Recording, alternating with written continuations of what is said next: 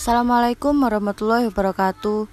Saya Miftakul Jana. Saya akan menjelaskan tentang imunisasi pada bayi, yaitu suatu upaya untuk mendapatkan kekebalan terhadap suatu penyakit dengan cara memasukkan kuman atau bibit kuman yang telah dilemahkan atau dimatikan atau disebut dengan antigen ke dalam tubuh.